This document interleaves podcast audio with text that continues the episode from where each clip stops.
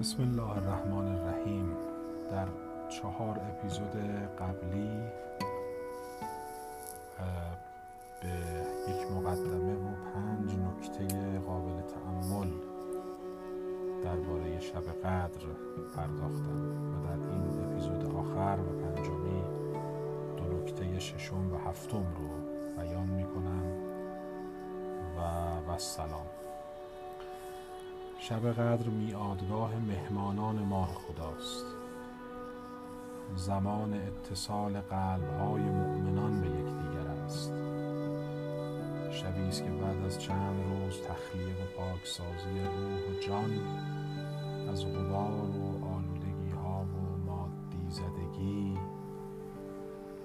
در ابتدای جاده تحلیه و تزیین نفس ملکات و درجات معنوی قرار می‌گیریم. جان خود را به نور الهی مزین می کنیم شاید خدا در قلبمان تجلی کند چنان که در قلب برخی از مؤمنان و عرفا و اولیا و در رأس آنها انبیا علیهم السلام تجلی کرده است.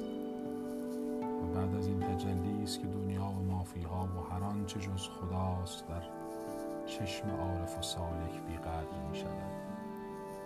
همونهایی که حضرت امیر در توصیفشون میفرماید و کان یعظمه فی عینی صغر دنیا فی عینه. اشاره کردند ایشان به دوستی که در چشم حضرت علی بزرگ بود زیرا دنیا در چشم او کوچک بود.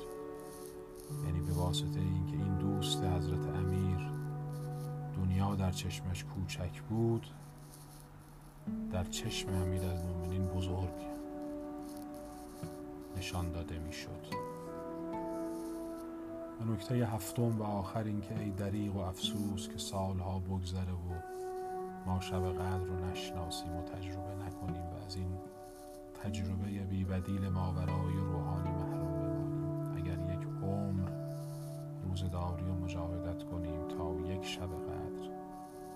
در زندگی رو درک کنیم و بدین وسیله قدر خیش و منزلت خود رو بدونیم. این عمر پربرکت و مبارک و دریچهی به سوی رستگاری خواهد بود الله تعالی. امیدوارم که این چند نکته صرفا شما رو به تعمل و تدبر در این شب عزیز دعوت بکنه و نقصان ها و کوتاهی های مضمونی و کلامی اون رو بر من